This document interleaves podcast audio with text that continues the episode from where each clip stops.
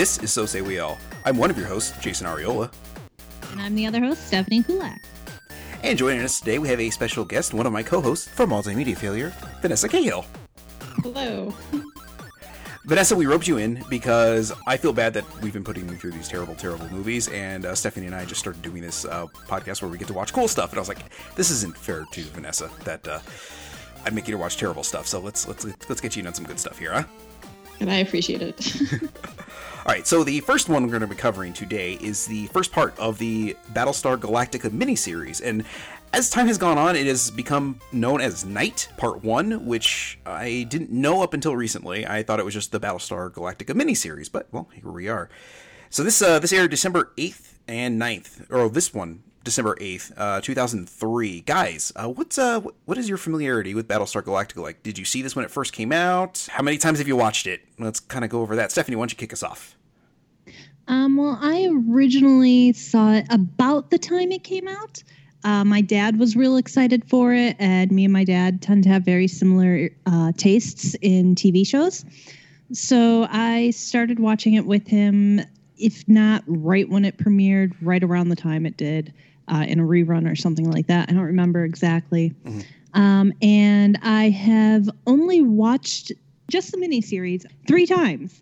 Uh, that first time, then eventually, as the series progressed, I started having to work the nights that it was on. Uh, yay, high school jobs. I started to have to work those nights, so I would often miss an episode, and at one point I just fallen so far behind where I was just lost, because it is a very serialized show. Yes. And I just kind of gave up. And then the uh, second time I watched it was when the swine flu was going around. So how about that uh, for so far? Some balance with the fact that the next time I watched it was during the COVID pandemic. Woo! But uh, anyway, so when the swine flu was going around, I actually did contract that one and was stuck home from school and work and everything for like a week or two, and just powered through a bunch of T V shows, be it anime, sci-fi, whatever. And actually starting and finishing Battlestar Galactica was one of those things that I did then. But I had also been vaguely familiar with the original Battlestar Galactica and the original remake of Battlestar Galactica and the original remake of the remake of Battlestar Galactica. Uh, how many times has this show been rehashed? This is number three so far, right? This is the third third running of the show? Because there was the, the original, then the eighties one. I just know this is a, sh- a series that has a lot of revisiting, with good reason, too. It's an interesting premise. But I, I was already vaguely familiar with it. I've never watched the pre-two thousand three ones in completion, only episodes here or there. Uh, but I at least had a basic understanding of who everybody was, what everything was, uh, when I first went into it back in two thousand three with my dad. Cool. How about yourself, Vanessa? Um, I think, uh, I mean, I wasn't like part of the B S G community back in the day. Um, I think it was on Netflix maybe in like two thousand twelve. Mm-hmm. And so uh, I probably watched the full series then. I think I stopped after season three because it got kind of weird and religious, but this time now I'm pretty committed. So I've got like, you know, weeks ahead of me of good watching, but I have seen most of the series before. Cool. And I was actually, I was not sure. Um, I watched this as part of like uh, the Netflix series, which just added the miniseries as part of season one. So when we started watching this again, I was telling my husband, Jim, about, um, oh, I think it's like a new thing. And like, it's like apparently before, right before the Cylons attack. And I should have like put it together. Like, oh, we saw that as part of season one. Um, but so we're watching and we're like, oh yeah, we, we've seen this. This is great. Yeah, it's packaged the same way on the D V Ds, Blu-rays too. Mm-hmm. So yeah, the yeah the first like sleeve of sets in there basically is uh, season one with the miniseries kind of thrown in there. So they I sort know of when had. I was looking at buying it, I got a little confused too. I'm like, how do they not include the miniseries in here? Um, and then I, I actually read the description and I'm like, oh, it's included with season one. That makes sense. yeah, yeah, yeah. It does seem a little like, I don't know. I, I guess I can understand the confusion because I think I did the same thing thinking like, oh, hey, this is surely going to be like, oh, is this separate? I might have to buy the. Oh, no, no, no. Okay. It all makes sense now. It It's a little confusing. But yeah, so if you're looking to buy Battlestar Galactica, um, just buy any complete box set of it and that'll that'll, that'll get you the miniseries with season one. might not get you the movies, but it'll get you the miniseries. Yeah, the Blu-ray box set I actually came with one of the movies. I don't remember which one off the top of my head. I think it's um, The Plan. Mm-hmm. Yeah, the Razor. No, Razor is included in with the series too. Um, oh shoot, what is it? I, I know. I Blood and Steel. To, it has Blood to be that Steel? One. That's okay. The only other one. Okay. Yeah, because there's three movies all, all together, which is mm-hmm. a little confusing. We've got to figure out timeline-wise, like where we're going to fit that into this uh, into this podcast. But hey, we'll we'll get there when we get there. How about we how about we concentrate on the miniseries first, huh? Yeah. Yeah. All right. So as for me, I I got into this about maybe about a year and a half ago, going on two years now. I got really sick. So uh, funny how that kind of circled back around to this, like uh, like yours, Stephanie.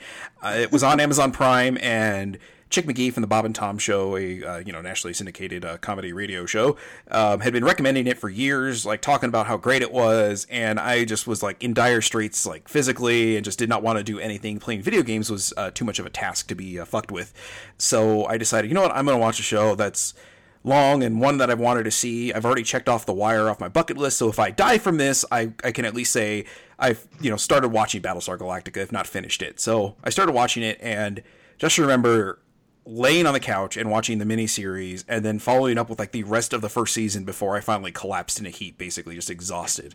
And boy, let me tell you, the first couple of minutes of the show, I was like, oh, I don't know if I'm going to like, and then like, as soon as the, uh, the big thing happens in the first, like, you know, two minutes of the show, I was like, okay, I think I'm in, uh, I think I'm in on this. I think I, I think, I think I'm good. I think I'm good.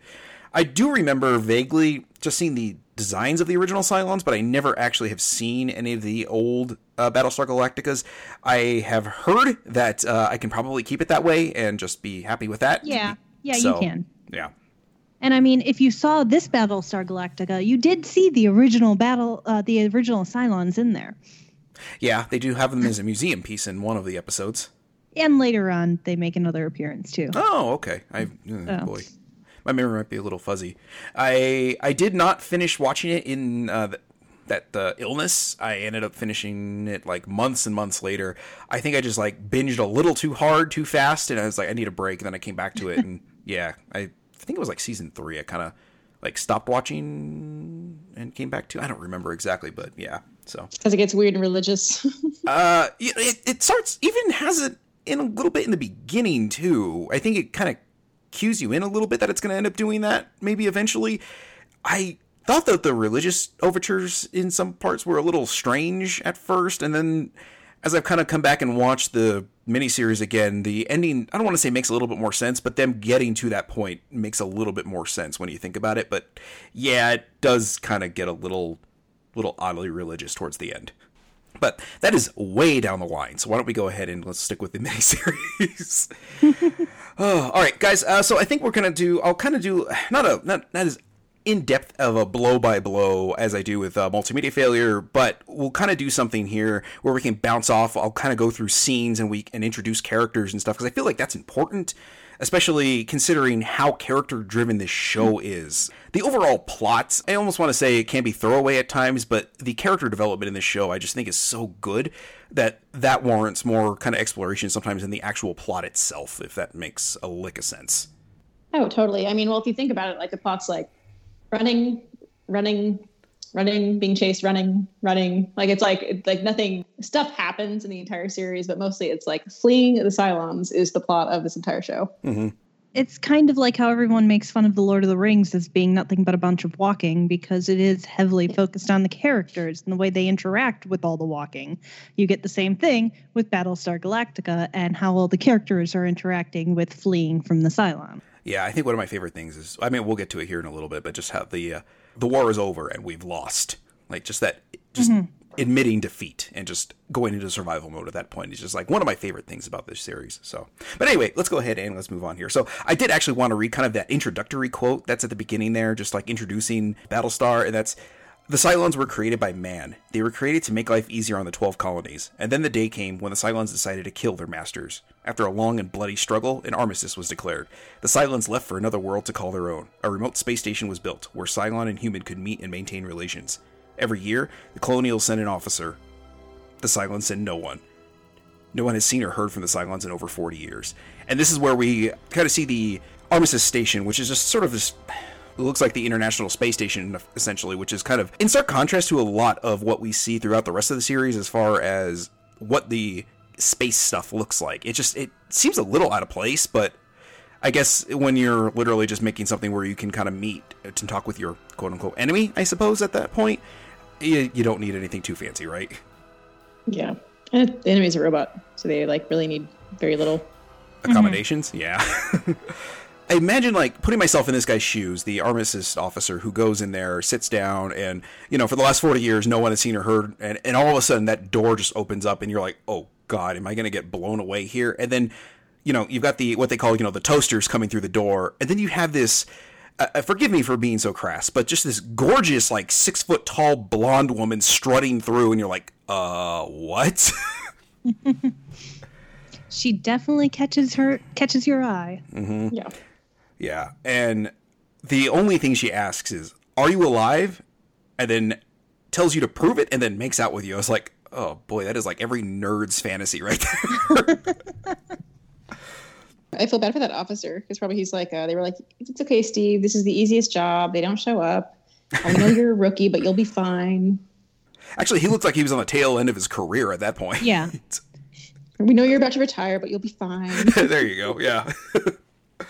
uh, this is going to happen. This is the most boring job ever. Yeah. No one's going to show up. There definitely won't be Cylons. We literally have had people had careers start and end since we've last seen them. So don't worry about it. You'll be fine. And then all of a sudden, like, oh, shit, really? This is probably his first time doing it, too. He's just like, ah, sure, I'll fill in for you, buddy. Don't worry about it. I'll just take my uh, portfolio of stuff here and and the picture of my family and, uh, uh, uh, crap. Really? Wait, way to call in. Poor Steve. Poor Steve. I don't even know if that's his name, but whatever. So, yeah, if you uh, can't well, figure out from according that. According uh, to the I M D B, he mm-hmm. was identified as Colonel Wakefield in the novelization version. Okay. And the original intent was that he was going to be shown actually going there every year over the last forty years. Uh, so he was actually, the, the older man we saw was a younger man that had age-enhancing makeup on. Oh. That's wild. Huh, that is interesting. Yeah, I just pulled up the I M D B while we're talking, and I'm looking at the trivia. Oh, cool, cool.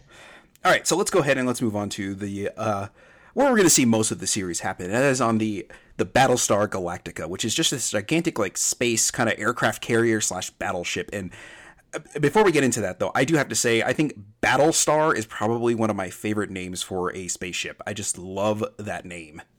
Oh, it's so cool. Yeah. When you hear it, you just immediately think, like, oh, this thing's going to be badass. It is badass. It really is, especially for being a rickety old bucket of bolts.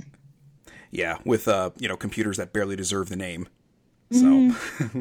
All right. So this is where we get introduced, first off, to Kara Thrace, who is going to be known as, I'm going to call her Starbuck throughout the rest of the thing. Um, I've I've gone in through the trouble of making sure we list the character's full name and cl- throughout this and giving their actors just in case. But for the most part, we're going to go by their shortened names. So we're going to get a lot of just calling, you know, Commander Adama. Uh, just Adama. We're going to, I'm going to call Lee Adama Apollo throughout the whole thing. If you guys say something different, that's fine. But that's just sort of a shorthand for me. I'm sure. Yeah, I'm sure you guys will understand what I'm getting at with that. So uh, we see Kara Thrace, uh, Starbuck, running through the Galactica, and we kind of get a little bit of the history filled in. As I mentioned before, explaining that Galactica is the last Battlestar. God, I love that name. Uh, still in service. It kind of explains like why this one is so analog, that the humans were so frightened by our enemies that we literally looked backwards for protection. And the guy doing this tour is a character named Aaron Doral, who's portrayed by Matthew Bennett. I, he does just kind of strike me as this, like this kind of weaselly little guy who's just like, oh, I'm a tour guide, yeah, sort of dweeb is the best I can put it. You don't really get much of a sense of who he is outside of that and who he ends up being later on in the sh- in the series. I mean, we'll find out by the end of the miniseries, but it doesn't really, I think, come into play in his introduction. You're just kind of like, oh, here's a dweeb. Who cares? All tour guides are dweebs. I was a tour guide in college.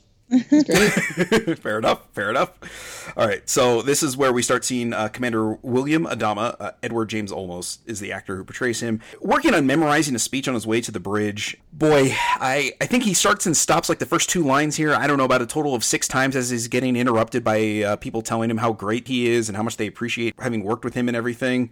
You get a sense that Adama is very much a character, a person that is just respected amongst his crew. So as they're walking through, we're introduced to uh, Lieutenant Felix Gaeta, who is played by Alessandro Giuliani.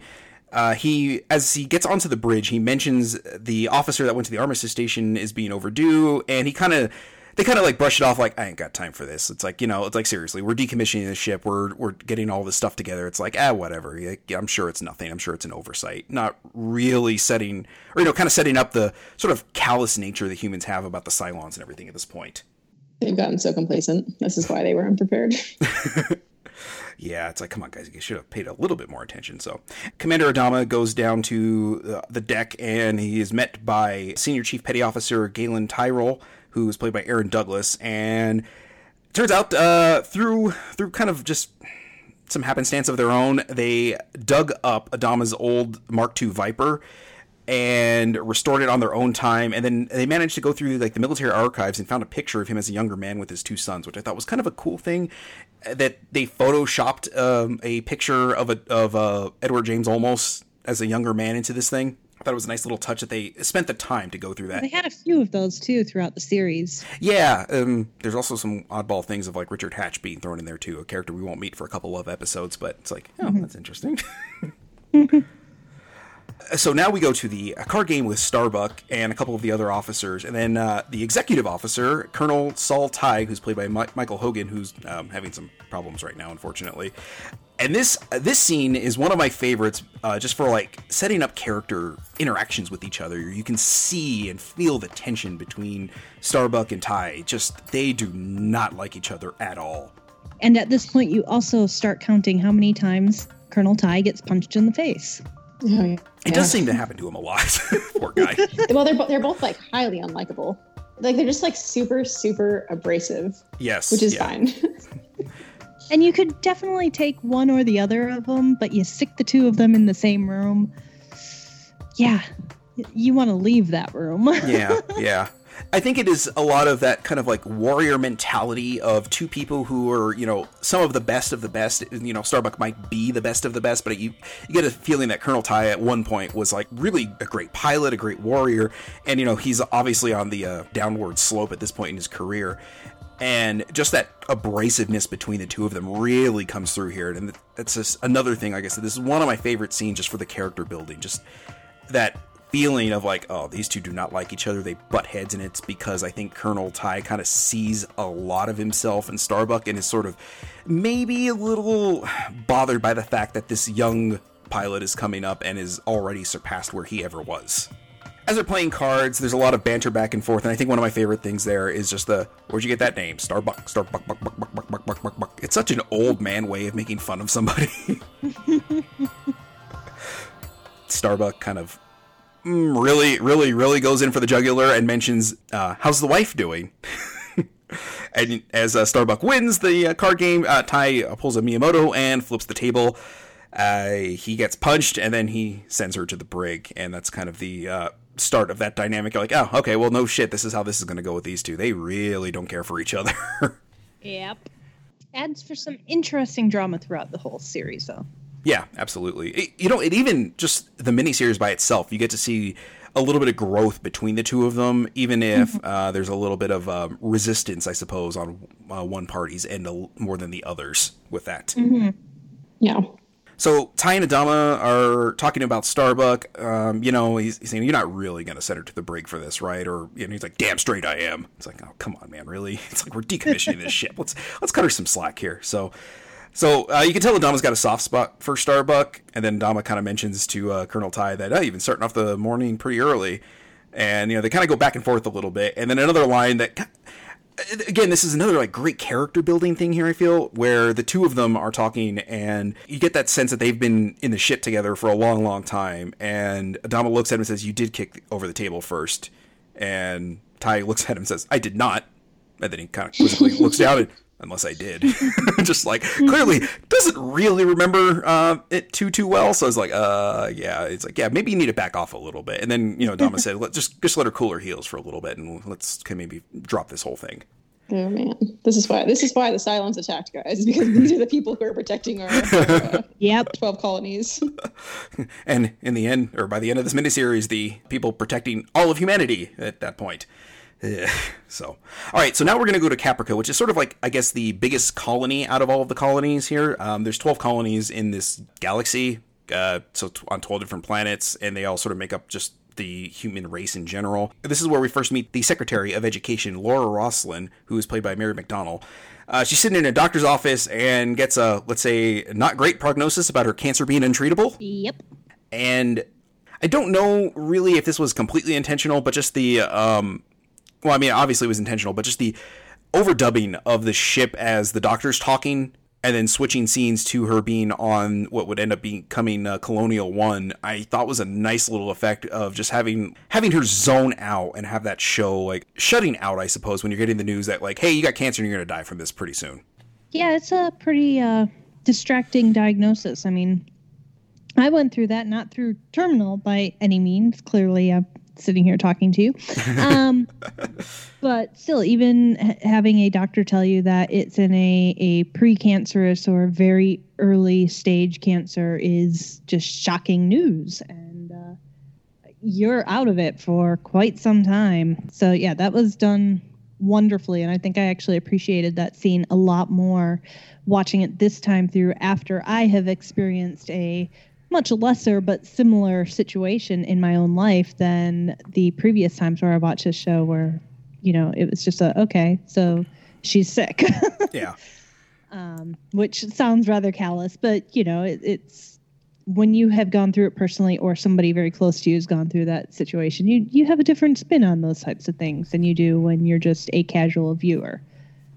Yeah. I, I don't know that I would have really had the same effect if my mom hadn't had like breast cancer um like a year and a half ago either. Like I think it was like shortly after I watched this that she got the diagnosis, and I was like, ugh, boy, it just kind of kind of hit Man, me. No, yeah, it was weird.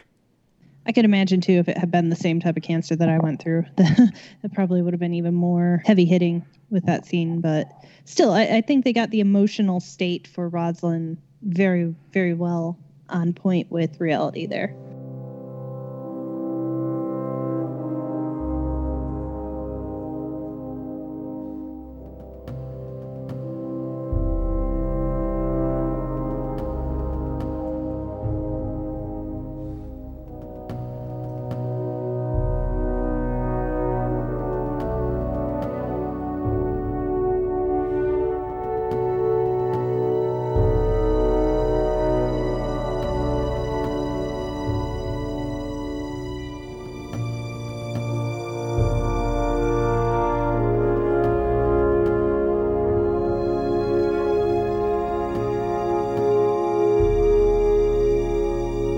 So moving on there, she goes onto her ship, and her new assistant, Billy, is going over the de- Battlestar's decommissioning ceremony. And I really appreciate that Roslyn just seems like very stoic and together, and then goes to the bathroom and like unbuttons her um, her shirt, her jacket, and is like holding onto her breast and just like has a breakdown there, just really showing like, this is in my body, and my body's but like not betrayed me, but sort of betrayed me, you know? Mm-hmm. It, Oh, God, it's, it's, re- I don't want to say powerful, but for me, it's a pretty powerful moment there. Just like, holy shit, like things just really got serious here. It's like, oh, okay. And then my initial viewing, I don't know about you guys, my initial viewing was like, this is going to be a character who's not going to be around for very long. I wasn't thinking like, this is going to be a character that's going to be with us through the whole series. I thought, oh, maybe she's with us through the miniseries and then maybe like a little bit of the first season and then she goes kaput. Such a delicate way of saying it. Yeah, yeah. Right. Well, you know, you know. Like I said, on my initial viewing, I didn't think much of her, I suppose, just because I didn't realize her importance. But on my on my second viewing now of the series, this moment really kind of strikes a little bit more. As odd as it is, and as long as the series is, I really feel like, you know, a second viewing after you've watched the series and know the overall thing that's going on, you kind of start seeing a little bit more of the importance of some characters and moments as you're kind of going through on the second watch. I agree. Even though when I went through and rewatched it again, there were many times where I legitimately couldn't remember something, and so it did kind of come as a surprise. There were also still things that, even if I didn't remember the actual event, I remembered that there's a key importance with this particular person, so pay attention to the stuff they do and things like that. Yeah. Um, even when some of it was just kind of pulled out of the hat as they were writing, um, they made all those future decisions about some characters, I think, really well, based on the way that they had already been having those characters act and such.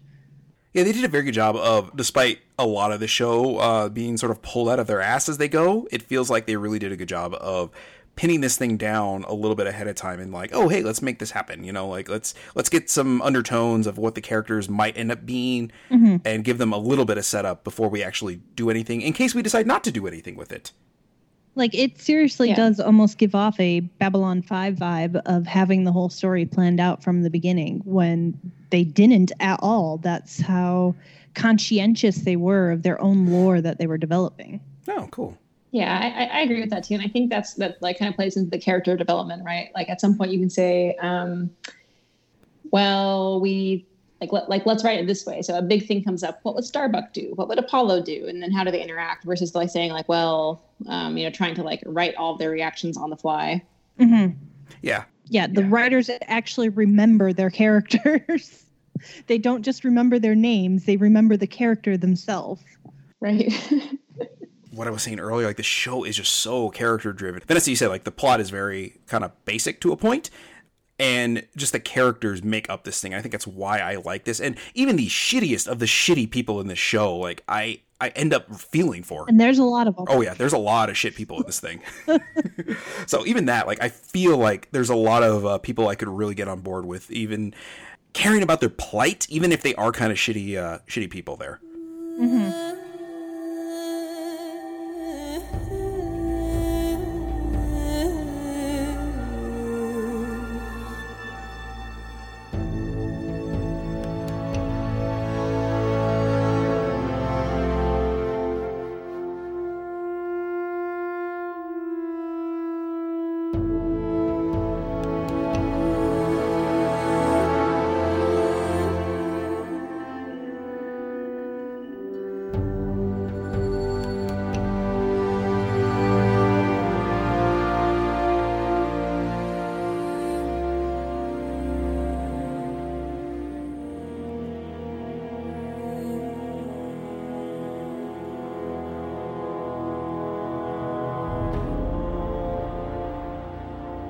An odd interruption there with the podcast here, but actually uh, one of our guests is, is here now, so say hello to Saratopian. I know her as Frances and Franny, so I might slip up and call her that occasionally, but anyway, say hi, Franny.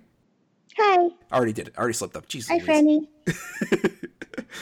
So, Franny, um, as far as Battlestar Galactica goes, I wanted to get you on here, too. This way we had a uh, bigger cast for this show. Can you tell me a little bit about your experience with this series? It can be this one. It can be the older ones as well. Just basically just Battlestar Galactica as a whole. What's been your experience with it? So, I guess when it first came out, there was a big hullabaloo about it. So, I watched it, and it was good, and it was fun. I watched the old one, and it was a product of its time. And that's pretty much my experience with it. Like, I enjoyed it. It was it was a good show. Did you watch it, like, initially when it came out, or was that something um, you kind of caught later? I think I actually did watch it as it was coming out. But it's been so long. I, like, my memory is like a goldfish, so I don't actually remember too much. Okay. So I'm I'm just kind of watching this again with more fresh eyes, I guess. So this is going to be like a treat, almost like seeing it for the first time? Uh, sort of. Okay. I'm pretty sure there's like little bits where it's kind of like little tags of like bookmarks where I remember certain bits of it, but I don't, I totally did not remember that they actually revealed certain things in like the first miniseries. I was like, oh, I thought that happened later on because oh. this was actually pretty interesting. I thought the exact same thing, and I wonder if we're thinking of the same things that are revealed way earlier than I remembered them being revealed. Yeah. Yeah. I was like, wait, wait. They actually showed this at the end of the miniseries? Yeah. Yep, we're thinking of the same thing then. Yeah. I was completely caught off guard because it had been like about ten years between me watching it the last time and me watching it this time. And when that thing was revealed, I was like, whoa. But we'll get to that in about an hour or so. All right, so let's go ahead and we'll get this thing rolling here. So, uh, Franny, anytime you feel like you want to interject or just chime in, just feel free to chime in and just shut me up for half a second because I do a lot of talking and I get really tired of hearing my own voice. So hearing somebody else's oh, yeah. voice is always nice. Okay. Okay. If you got tired of your own voice, you wouldn't be doing four or five podcasts. No, no, no, no, no. See, I enjoy doing the podcast. I enjoy talking about them. I it, just because I have to like actually record my own voice. If I if I could do these podcasts without me talking, I would do that. That is why, if you recall, I was trying to get you to do a podcast by your, or not by yourself, but your own.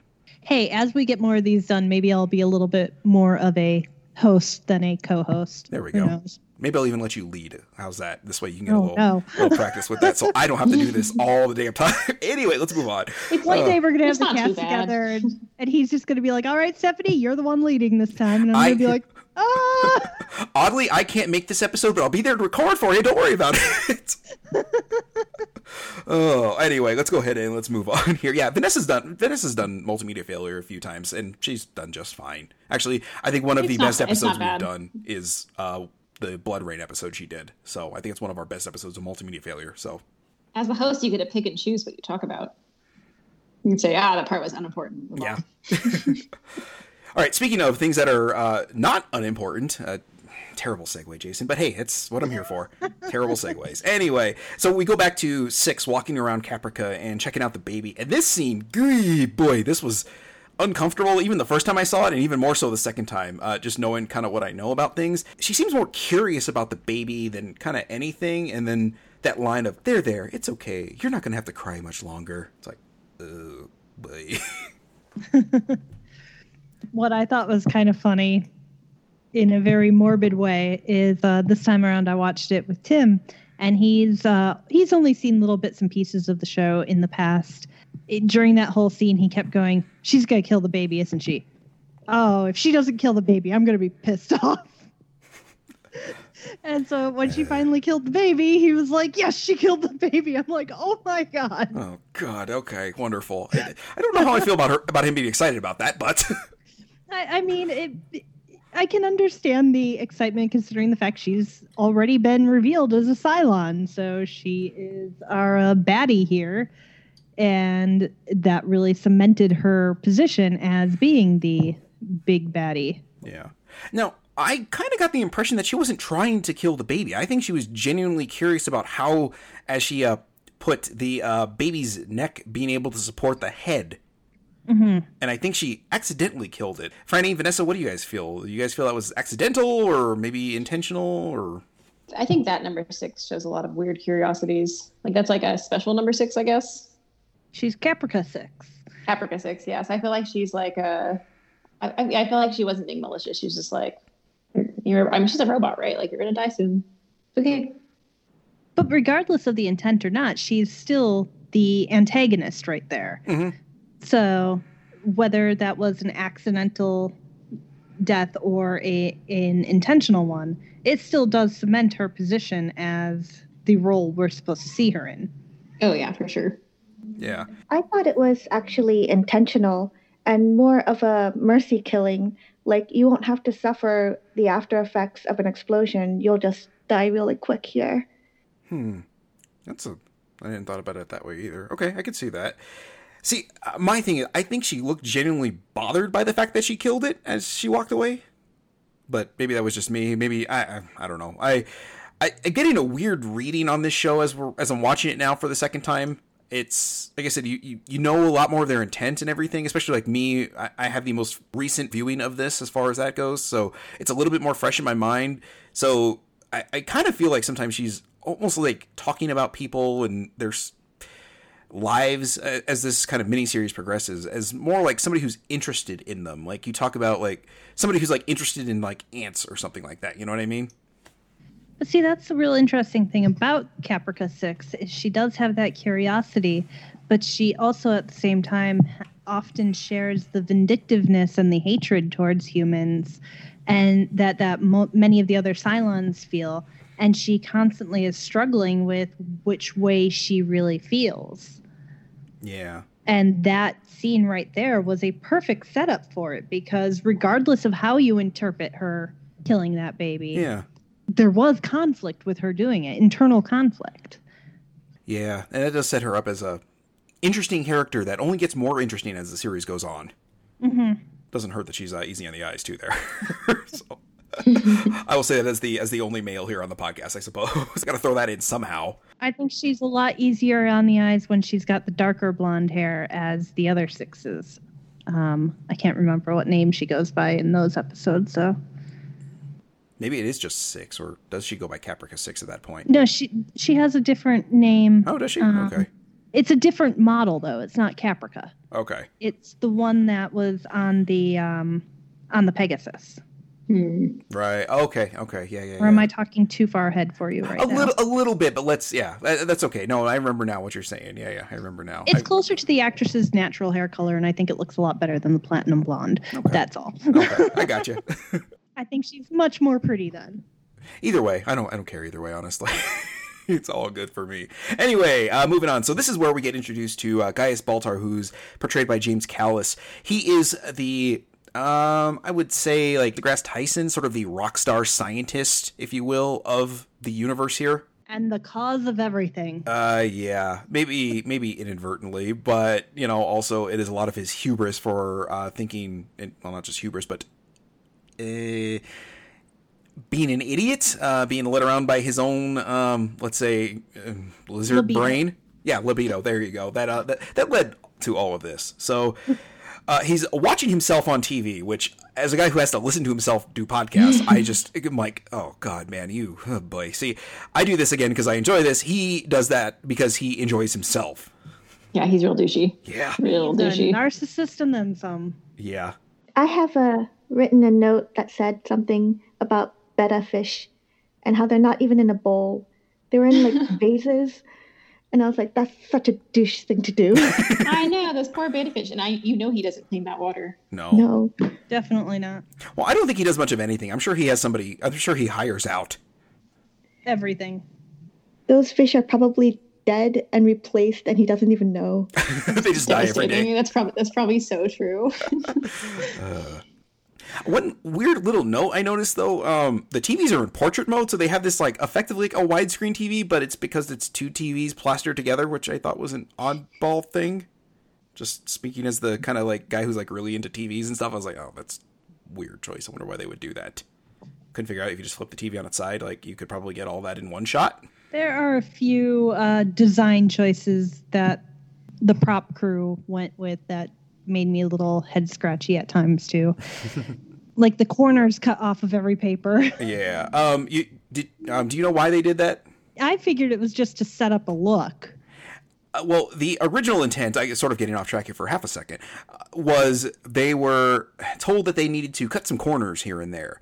So that was one of the things they decided to do was cut corners, and they just decided to just to kind of run with it. They it was sort of like a big F U to the executives who told them they needed to cut some corners on the on the uh, on the budget there. So okay, was... well that at least is humorous, and I can appreciate the "fuck you" sentiment behind it. Yeah, but uh, yeah, it was just such an odd choice until I heard that little line. Yeah. I, I agree. I, I looked it up. That was the only reason I know that was because when I first saw it and it, they kept running with it, I was like, there's got to be something behind this. And I looked it up and it's like, oh, okay. That makes a lot of sense. So, all right. So uh, as um, we're watching Gaius kind of go on about advocating for the use of A I, which, uh, you know, in forty years, I guess you kind of, you, you lose away from some of the memories of the Cylons kind of rising up and slaughtering you as a race, basically, at some point, and just think like, oh, yeah, no, everything's fine now. We can totally go ahead and do this, right? No problems. And then Six walks in, and boy, do they got something going on there. And they they go into the bedroom, and she says, she's hot, Gaius. I'm so hot. And then her spine starts glowing red, which I was like, oh, that's a little on the nose there for letting you know she's a Cylon. So now we go back to the Galactica, and this is where we meet Captain Lee Apollo Adama, who's played by Jamie Baber, or Bamber, and he lands his Viper on the Galactica, and he seems a little, I don't want to say miffed, but a little confused about the hands-on approach, basically, instead of letting an autopilot thing take care of it. So this is where we uh, see Chief Tyrol um, introducing himself to Apollo, and you get a kind of an obvious sense that Apollo and Adama's relationship is a little, let's say, strained and tenuous at best. That's one way to put it at the beginning of the series. Yeah, yeah. There's a lot of Apollo saying something and then Tyrol saying commander Adama, just very much like, I respect this man. I don't care if you don't. You will call him by his proper, you know, name. It's like, geez, okay. It's like your own son uh, is less appreciative of you than uh, than the crew. That's that's a really clear indication something something bad happened there apparently at some point. Well, yeah, it's like mm. not that unexpected with like weird father-son dynamics, especially in like this weird like uh weird like, like you know, first of all, like your dad's kind of like your boss anyway, and it's like, oh, you're like really my boss, this mm-hmm. sucks. Yeah, it's like, no, you're literally my boss. Great, cool.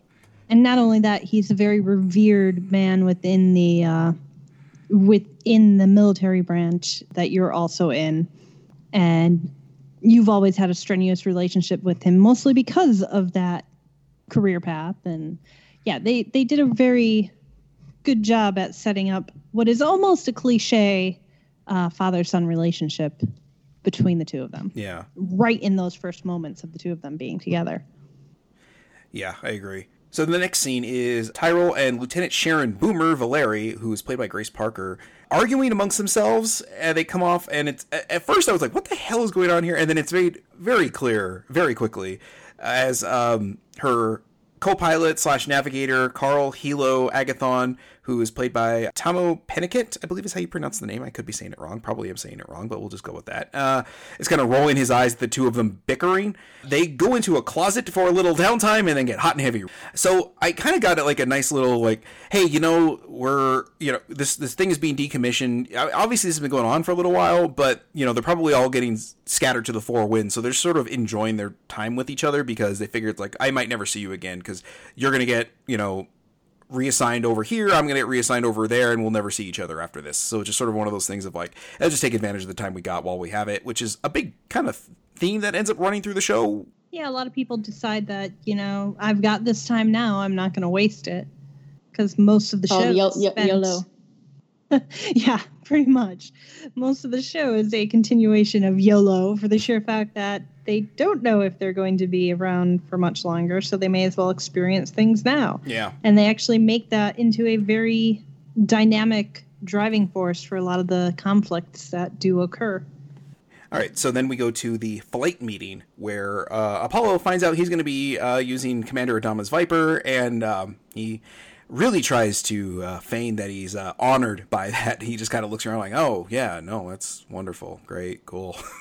Like, thanks. Yeah, just could not be bothered to be uh, pretend to be interested there. It's like, oh, poor guy. It's like, this is a that's a guy who has a uh, uh, not great relationship with his father, so much so that I basically I, I don't know if you can disown a parent, but I effectively disowned him. That I'm like, ah, I, I I understand where you're coming from there, Lee. So back to Caprica, Gaius and Six are walking about town and talking about work uh, that they've done together, and him letting her kind of poke around at the defense mainframe, which, I don't care how innocent that sounds. That does not sound like something you would do, even just to get laid. Well, Gaius is a very smart idiot. I, I mean, Cap- Caprica Six is, is pretty attractive. Like, mm-hmm. Gaius, yeah, though he pretends to get laid all the time, maybe not. I mean, she's got legs for days. Yeah, yeah. Days. They call her Caprica Six because she's her legs are like six feet. So. Oh, yeah, that's why she's a six model. So anyway, um, so this is where we start getting a little bit of the religious overtures uh, Vanessa was alluding to before. Uh, she starts going on about God wanting her to help him. And Gaius kind of comments about it being weird. Someone so intelligent, uh, believing in God, you know, something so, I want to say like, like chaotic as believing in God, basically, and a divine plan, or everything's part of a divine plan, rather than like logistic out everything to death like Gaius does. It kind of gives a little bit of a sense of what the show is going to end up being further down the road. And admittedly, like the first time I watched this, I just didn't think much of it. The second time going through now, as I'm, you know, I, I know where the show goes. It's like, okay, so they are kind of setting things up to kind of go in this direction eventually, but not, not really like smashing you over the head with it. I mean, she says she is a messenger of God. I just know she says what she is right away. Yeah, I'm pretty sure. I think she might be that. That might be like the hallucination version of her.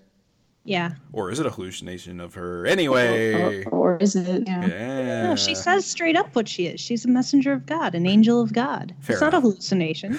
she she is what she says she is. That's all you can be, right?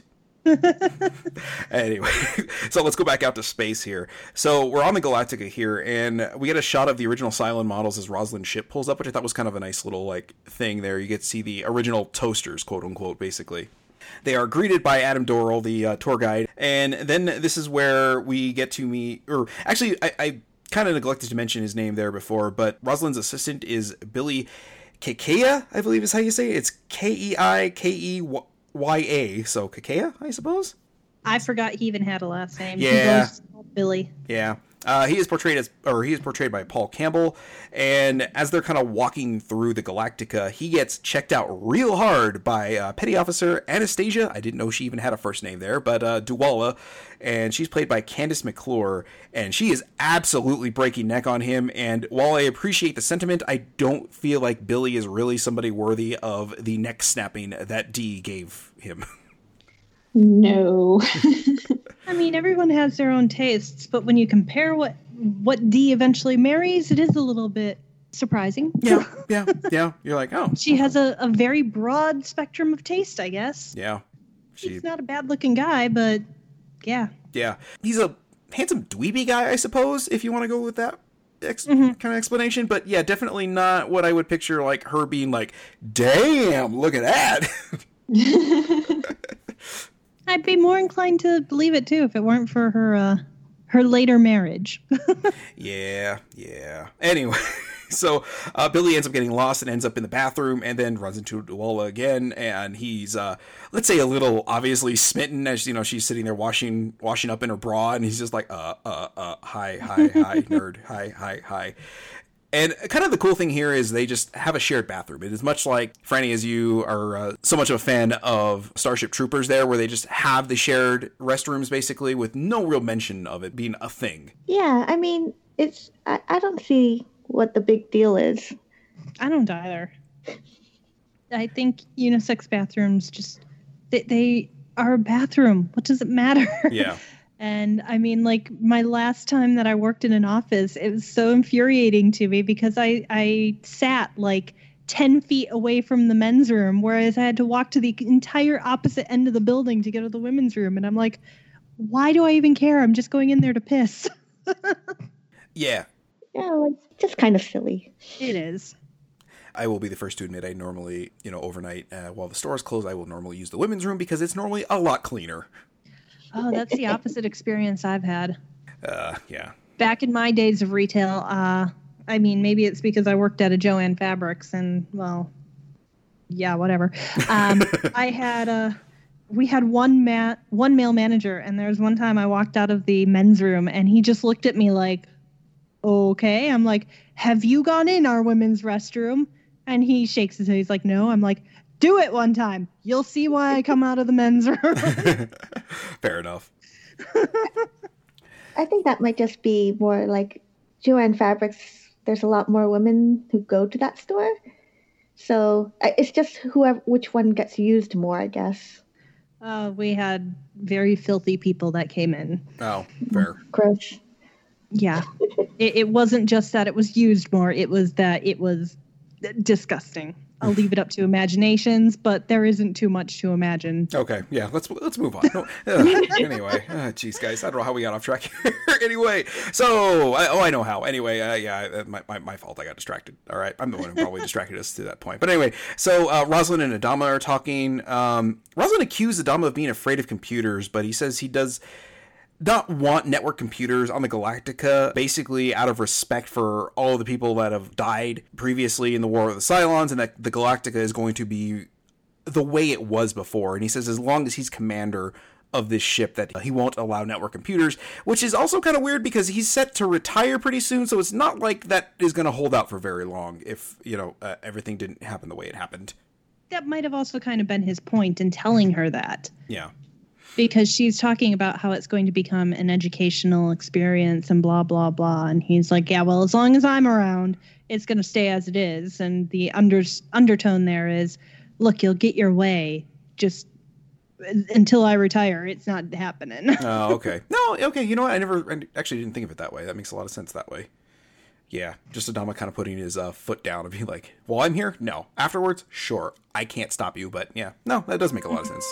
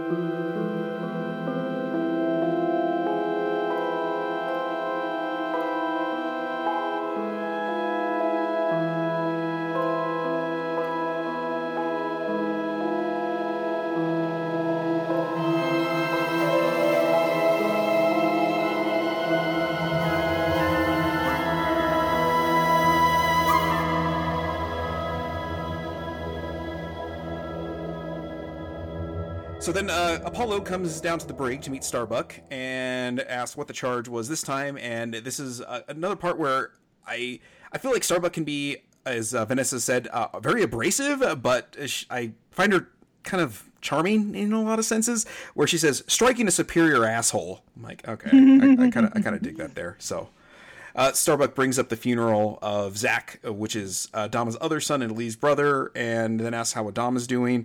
Apollo blames his father for his brother's death, and then Starbuck says, "You should go. I'm getting the urge to hit another superior asshole." Then she goes back to doing push-ups, basically. Oh, Starbuck. And I love the fact that you can take that superior asshole in two different ways, too. And the fact that they are her superior officers, and she's calling them assholes. And she's also admitting herself that she's an asshole, but they are the bigger ones. Yes, yes. I, I did enjoy that. That's a nice, very nice choice in dialogue there. Yes. Guys, I like Battlestar very, very much. I really like the show. And the smirk that she has when she says it, too, is oh, fantastic. Yeah, just that look of like, go fuck off, asshole. Yes.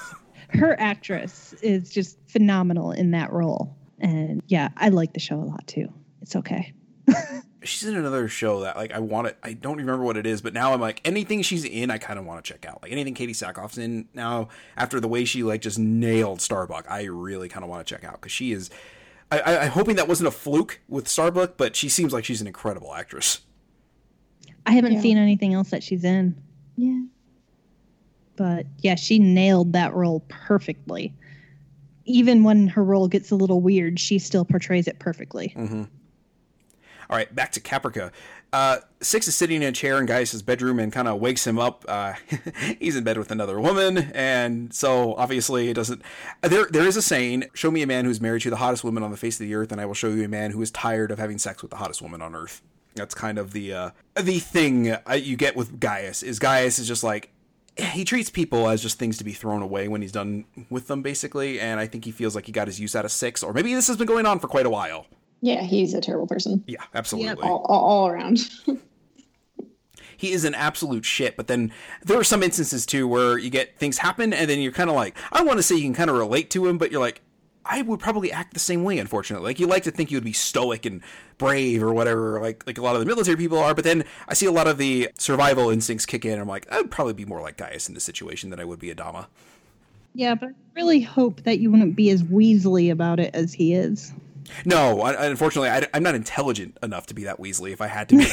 that's, the, that's the problem. Like, to save my own skin there, I wouldn't be like, oh, oh, oh, you know, something like I'd just be like, uh, uh, uh, uh, uh. That'd be more my reaction. So, uh, so Gaius kind of gives some spiel about him being sorry, and Six really ain't having it. Gaius, again, he's not just a genius, but he's good with people, and he's got a personality, sort of a larger-than-life thing, and he... not only like smart, like intellectually, but he's also like smart emotionally, knowing how to manipulate people, making him just like the perfect asshole effectively. He's the smartest guy in the room at all times, and he knows it, and he knows how to use that to his advantage, which is kind of a shitty trait, but, you know, normally if you're the smartest guy in the room, you kind of want that person to be like, no, no, maybe we should try this instead, not like manipulate people and just, yeah, anyway. So uh, let's go back to the Galactica here. Weasley, uh, tour guide here, geeky tour guide here, greets Apollo and asks uh, for some pictures with him and Adama for the press. And um, everyone that is taking the picture can tell that this is incredibly awkward. Adama does a good job of faking it, but Apollo's very, looks very like, uh, get away from me. Adama tries to get Apollo to talk to him. Apollo really isn't interested in having a heart-to-heart, though, and he accuses Adama of pulling some strings to get Zach through flight school, and that's why he's dead. Adama, th- I didn't really remember this part happening so early as far as the revelation as to what happened with Zach, but uh, knowing what I know now, like, this happening this way, Adama seeming to kind of skirt any fault for it, it was sort of not a revelation, but like I didn't really pay it much mind my first watching, but the second watching now, knowing what happens there, it's like, oh, okay. So that's why he's not really responding with like, it's not my fault. This is the, he's just kind of skirting around the issue of whose fault it actually is. Because as far as he's aware, there is no one actually at fault for it. Mm-hmm. Yeah. Although I do wonder if Adama actually knows who's at fault and just is not protecting the other person, we'll say. Well, when that's actually revealed, he seems appalled and surprised by it. Oh, okay. Apollo or Adama? Adama. Adama. Okay. I, I, okay. So yeah, you're further ahead than I am because again, I'm I'm I'm kind of watching this as we go, so I have a not. I'm not trying to jump ahead too too much, but I didn't remember mm-hmm. that. So okay, cool. All right. Anyway, uh, so yeah, uh, Apollo's not backing down on it, and then face it, you killed him. It's like, ooh, that's. I don't care how bad of a relationship you have. When you say something like that, that is uh, that is the end of the conversation. I'm I'm actually kind of amazed like Adama didn't just wheel off and like sock him, you know? Adama's got more control than most people. Yeah. Yeah. yeah. That's why he's the boss. Very, very well said. Yeah. And then he dismisses him, just dismissed, and just kind of walks off. It's like, ooh, boy. So back to Caprica. Uh, Six starts explaining to Gaius that she's a Cylon. He doesn't really believe her, and then she kind of rebuts that by saying it flatters him that out of the billions of people, she picked him, and he realizes, like, how much access he actually gave her by giving her access to the defense mainframe. This is where Gaius goes into self-preservation mode and wants to know who would know of his involvement, and yeah, he, you know, he talks about it being treason, and he could be hanged or killed for this, and the line that's incredibly chilling, in a few hours, as he's calling his lawyer, in a few hours, no one will be left to charge you with anything. It's like, oh, boy. That's uh, very telling as to what we're about to see go down here. Back to the Galactica, we, we're starting off the decommissioning ceremony, and we watch the flyover of the Vipers, with a nice nod to the original show of the original show's theme song playing. It's not the first time it happened. I think part of the, I had read that um, the music when Gaius was on T V was also part of that. So they do make some nods to the original series. I don't know if it continues on throughout the series, but in the miniseries, they did try to throw in a little bit of a nod to the original show. They do. Uh, it's primarily using the original theme in music when things are going on, which makes me happy because the original series had such a better theme song than this. That is like the one thing that the original Battlestar Galactica has loads better than this particular version of the story. Yeah, the theme song for this is very new agey, kind of hippie feeling. And that was actually done by a different composer than the rest of the soundtrack, or most of the soundtrack. Most of the soundtrack was done by Bear McCreary. And mm. he's... let's say, um, very prolific in his music uh, production. And I really, I dig a lot of the stuff he does for the series as a whole, but he did not do the theme song. And I kind of agree. Like there are times I'm kind of like, this theme song does not really fit with the show very well.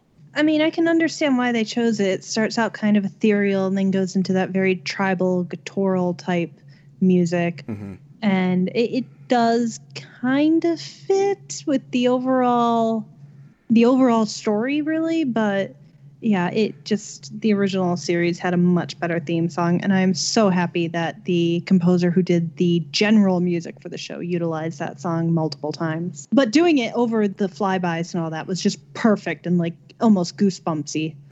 See, and I didn't know the theme song, but I heard that and I was like, I guarantee you that is a nod to the first show just because the, the complete different tone that it had mm-hmm. compared to the rest of the music. Like, that's got to be a nod. as somebody who was familiar enough with the original series to know exactly what that music was the first time I heard it, yeah, that was that was goosebumpsy to me. All right, so uh, Doral brings up Adama, who finally gets to do his speech. He gets to where he kept getting interrupted in the opening sequence, and then I think he kind of goes off script here a little bit and then wonders, which is a little weird and comes back to play here, I think, in this or yeah, in the second episode of the miniseries. Uh, if people are actually worth saving, uh, forcing our past sins on our children, including the Cylons, and goes into, I don't want to say almost like an existential crisis of sorts on stage there that he keeps very cool, calm, and collected about, but just this very like sad, almost remorseful speech. I would say speech giving may not be Adama's strong point about half the time in this series. Like half the time it's like fine, the other half it's like, I don't know where you're going with that.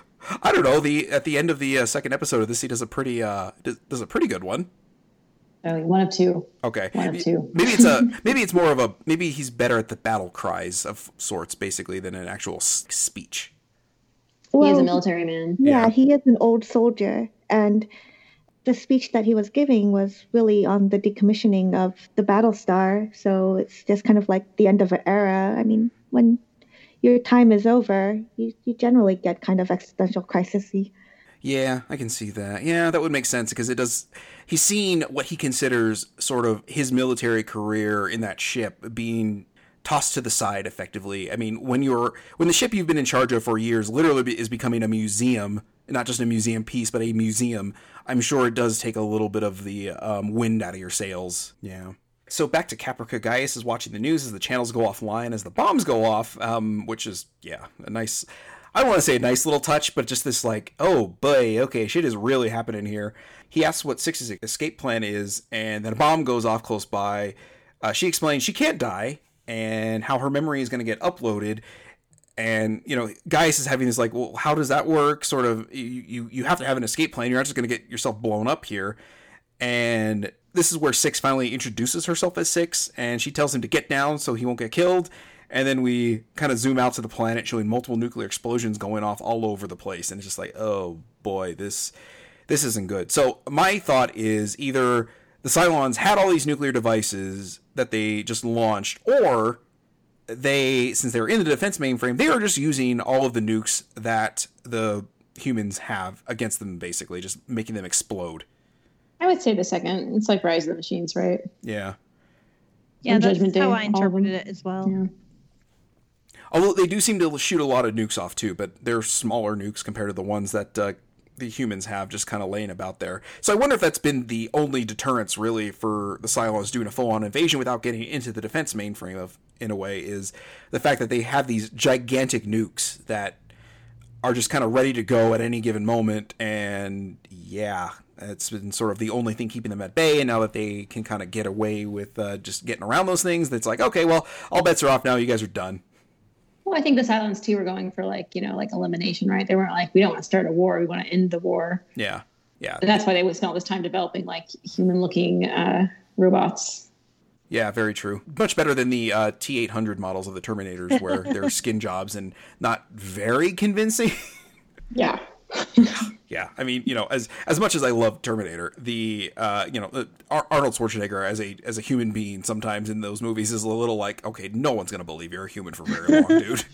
And then you find out, whereas, oh, wait, yeah, he he actually is a human. Never mind. Whereas the Cylons surprise everyone when you find out, oh, my gosh, they're a Cylon. So much so that they even surprise themselves sometimes. Exactly. Right. All right, back to the Galactica. Uh, Gaeta calls Adama to let him know about the attacks. A call goes out for action stations, which I love. Just the action stations. Just, oh, I don't know. I'm, if, Franny, you and I had talked about this last week. Well, not recorded a podcast, but I'm very much a, like a peacenik of, you know, a, like very much like I want money to go to social programs and stuff. But a lot of the military stuff is just really cool to me. And I'm like, oh, this is like, I kind of get, kind of gets me like going here. I'm like, oh, this is, this is cool. I want to see this. But at the same time, you just think of like, oh, the money they dumped into these things and they could be bettering people's lives with. Yeah, but they are really cool. Like, I, like I, I too would like a lot more money to go towards social programs and things, but it, there is definitely a cool factor. I just wish it didn't kill people.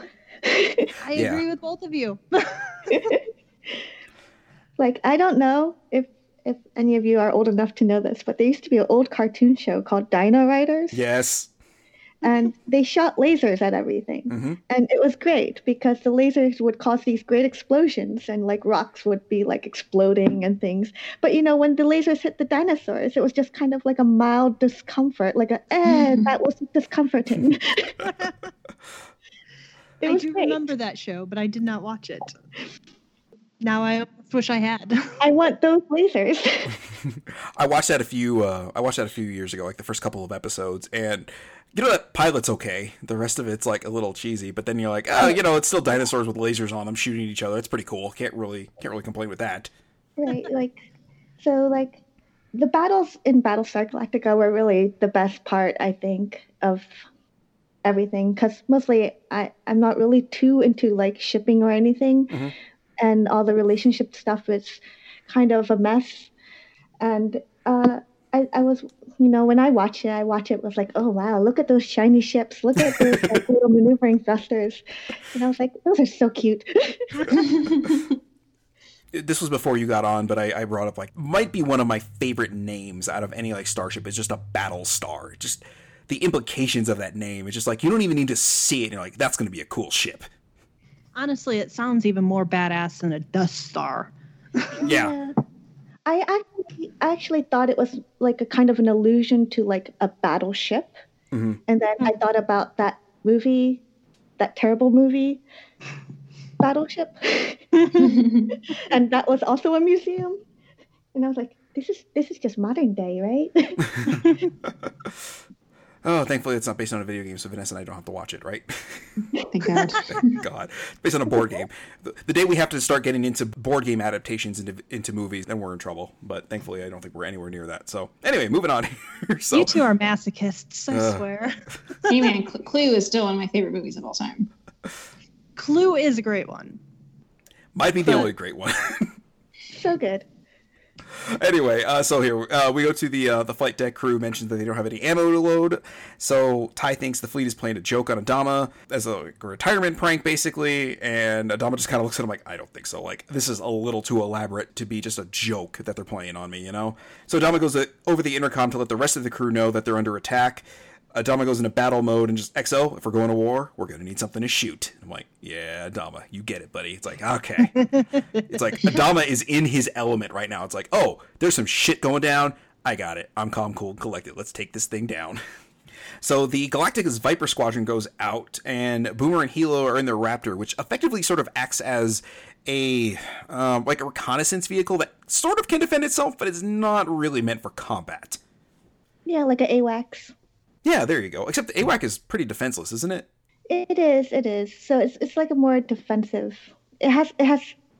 I think AWACS, even like though it is defensive, still does have things like chaff and flares. So I mean, yeah, you have you have defenses. You just don't have missiles. Yeah, yeah. See, the Raptor can be a little bit more offensive than that, but not really meant to do that. It's more, more meant to like, oh, okay, well, if I can shoot this guy out of the sky, I should be okay. But yeah. It it is interesting though that like a lot of these any sort of like military type shows always do have that distinction between like a fighter and like an AWACS. Like they, they always have to have like it, you can't be like the all encompassing I can do everything type of ship. Yeah. I, I don't think I've seen a lot of those. Like they they they definitely have their roles. Yeah, I think the closest thing that I can really think of is maybe even like an X-Wing because they have like pretty good sensors on them, but you know, that's a completely different universe here. And also the X-Wing is one of my favorite like starship designs ever. I, I, I adore the X-Wing's look. I don't know why. I just always have. Maybe I'm just a basic bitch in that sense. But I mean, it also could be because I played like TIE Fighter and X-Wing a lot as a kid. So it's just sort of one of those things that I'm like, yeah, I love that thing. Anyway, uh, so the Raptor is um, acting as recon for the Vipers.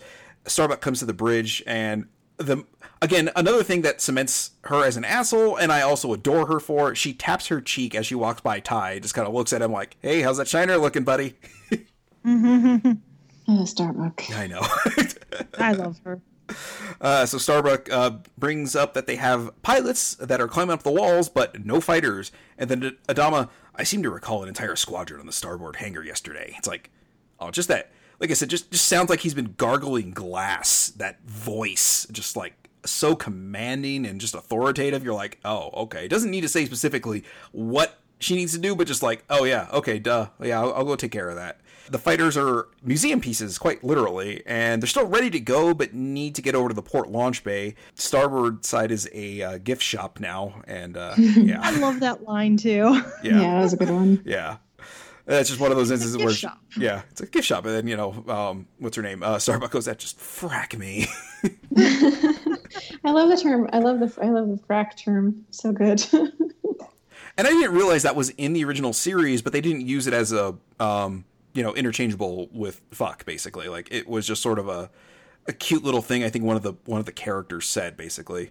And they just sort of ran whole hog with it for this one. So anyway, uh, Dualla, or D, goes over battlefield communications with Gaeta. Battlestar seemed to be losing power just before coming into contact with the Cylons. So it kind of gives you an indication of like just how badly this is going to be going very quickly here.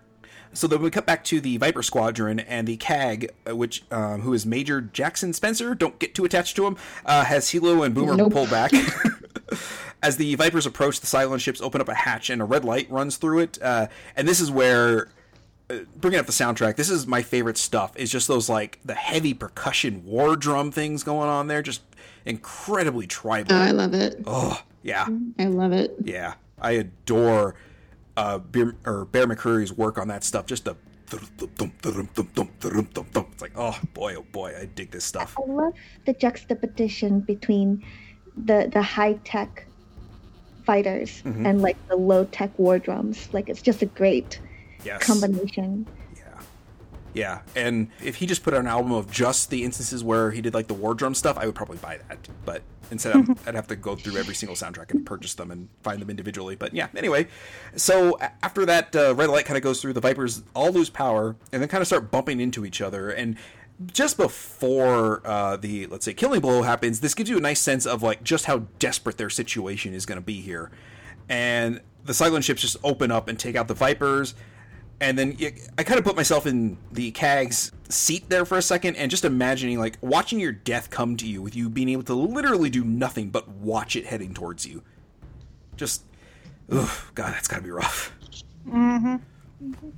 I think it was very strange that they were so surprised that they had no cockpits, because it was like, well, they're robots. Like, why would you even expect them to have a cockpit? Yeah. Yeah, that is true. I I, I, um... I don't get it. Like, we have drones now, so, like, it's kind of like, hello? I mean, I guess it's because the older uh, Cylons in the war that they allude to as being forty years prior... The, those Cylons did still pilot their ships. Uh, it, it is really weird, though, that considering the fact that even the colonists had unmanned drones and such, they didn't think of the idea that, oh, the Cylons could easily build a ship that doesn't need a pilot and mm-hmm. just has the A I built right into it. Hmm. I'm, like, mostly just confused about why the human race was so unprepared for this. Like, what do they think the Cylons were doing this entire time? I guess they thought they were just going the opposite direction. Yeah. yeah. I mean, you know, they did leave basically to, you know, find a home for themselves. So I'm wondering if they just, like, kind of figured, like, oh, okay, well, they found a place and, you know, we'll just keep this, you know, armistice station kind of there in case they ever want to talk or something like that. And that does seem kind of... Like, oh, we've got these machines we created to be incredibly intelligent and built for war as well, and we're just going to go ahead and assume that the things we created aren't going to be vengeful and want to come back and wipe us out so they can take what we have. It was right. very naive, but also the Cylons were the ones who broke it off in the last war also. So... Probably realizing that, oh, you know what, if we just bide our time, we can go ahead and take care of this, and we'll have a lot less losses and a lot less uses of resources. Well, later in the series, they tell you why they stop. Yeah, yeah, yeah. Anyway, uh, let's move on here. So, uh, Rosalind comes back from the bathroom and asks Billy what's going on, and then Apollo tells the captain that the ship that Apollo basically has on there wasn't meant for combat. So, yeah, that's, uh, that's a little, not troubling that Apollo's got a ship that, uh, you know, is... literally, like, one of the only ones that's going to continue to work after the Cylons go ahead and attack it. But it's got no weapons. So, yeah, it's not really... Uh... But at the same time, the Battlestar doesn't have any ammunition to shoot. So, when you have something like a Battlestar with no ammo, it's like, okay, I guess the little Viper wouldn't have it either. But then that, yeah, anyway. So Boomer and Hilo are evading the Cylons, and then there's that music again, just that heavy percussion. And they take a hit, Hilo seals the hole, and they have to go back to Caprica. They decide they're going to cruise there, which uh, was a nice little um, idea because, you know, the less energy they're using, they're probably just going to come across as, uh, as Hilo said um, when he brought it up to Boomer, that, yeah, this is a, it's a good idea. It's, we're going to come across as a piece of debris. As they're kind of going off, drifting towards Caprica, we see the wreckage of ships, including at least one Battlestar. And just seeing one of those ships destroyed just kind of broke my heart. I was like, oh, oh yeah, God. I adore that design, too. It's one of those ships now that I kind of want one to put on my desk, but at the same time, like all the models I've seen that are a little expensive, and I'm like, I don't think I want to do that. So anyway, uh, Adama breaks the news about a fifty megaton nuke going off over Caprica City. Uh, just, just for a little reference here, uh, Hiroshima is fifteen kilotons, so a little perspective, meaning that is three thousand three hundred thirty-three times more powerful than that, with a blast radius of five hundred miles. Mm. That is, I mean, just wiping out like literal like states, not just, you know, a city. Like you are, you are wiping everything off the face of the earth with, or off the face of Caprica, I suppose, with those. So uh, nukes are reported on the other planets as well, with seven million people in Caprica City, which for being the biggest city on Caprica seems a little light. Well, I mean, they've got many other planets, so they, they don't need to like overpopulate like we do. Oh, true. Fair, fair, fair. Yeah, that's fair. We, we just have this one, Jason. Yeah, that's true. Um, yeah. Yeah. They do have twelve planets they can spread out on. Okay, never mind. Yep, you're right. They have a little bit more land. Mm-hmm. Yeah. And as you can see, there's a lot of open land, too, later on that somehow people mm-hmm. survive through. Anyway, uh, so Roslin goes to the cockpit to confirm the attacks. Uh, she reads the report and then offers to kind of break the news to the passenger and asks the captain to get in touch with the Defense Department to see what they can do to help. Roslin kind of starts taking charge here, and this is where you really start seeing, like, Roslin has a good leadership quality to her. You sort of just saw her as, like, a, I don't want to say a nobody for a little while, but you really see, like, the inner strength she has and that she was kind of, like, meant to lead here. Doral, the, you know, a wishy-washy, dorky tour guide, asks who put her in charge, and she just kind of comments that this is a uh, political ship, and she's the head politician here, so she did, basically. It's like, oh, well, screw you, buddy. You just got smacked right in your place.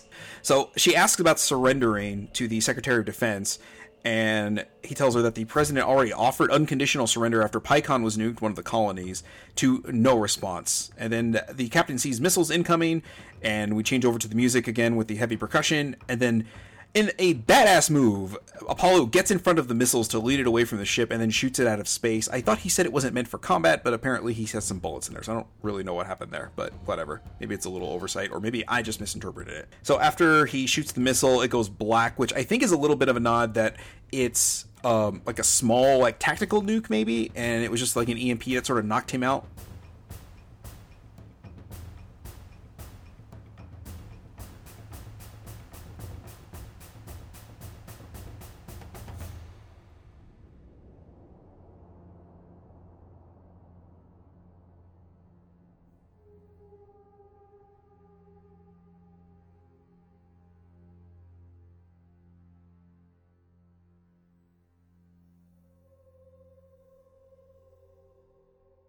Crickets. Nobody knows. Okay. Yeah. We'll just move on. your, your, your guess is as good as ours. Okay. Cool. I was actually about to ask, did I get disconnected? Okay. Yeah. I was gonna. I was gonna say, guys. Hello. Hello. Anyway. Yeah. Your your thoughts on um uh, you know weaponology of uh, Battlestar Galactica are as good as ours. Okay. Fair. Fair. Fair. All right. So back to Caprica. We see multiple mushroom clouds as Boomer works on getting the Raptor back up. Hilo sees survivors coming to them, including Gaius.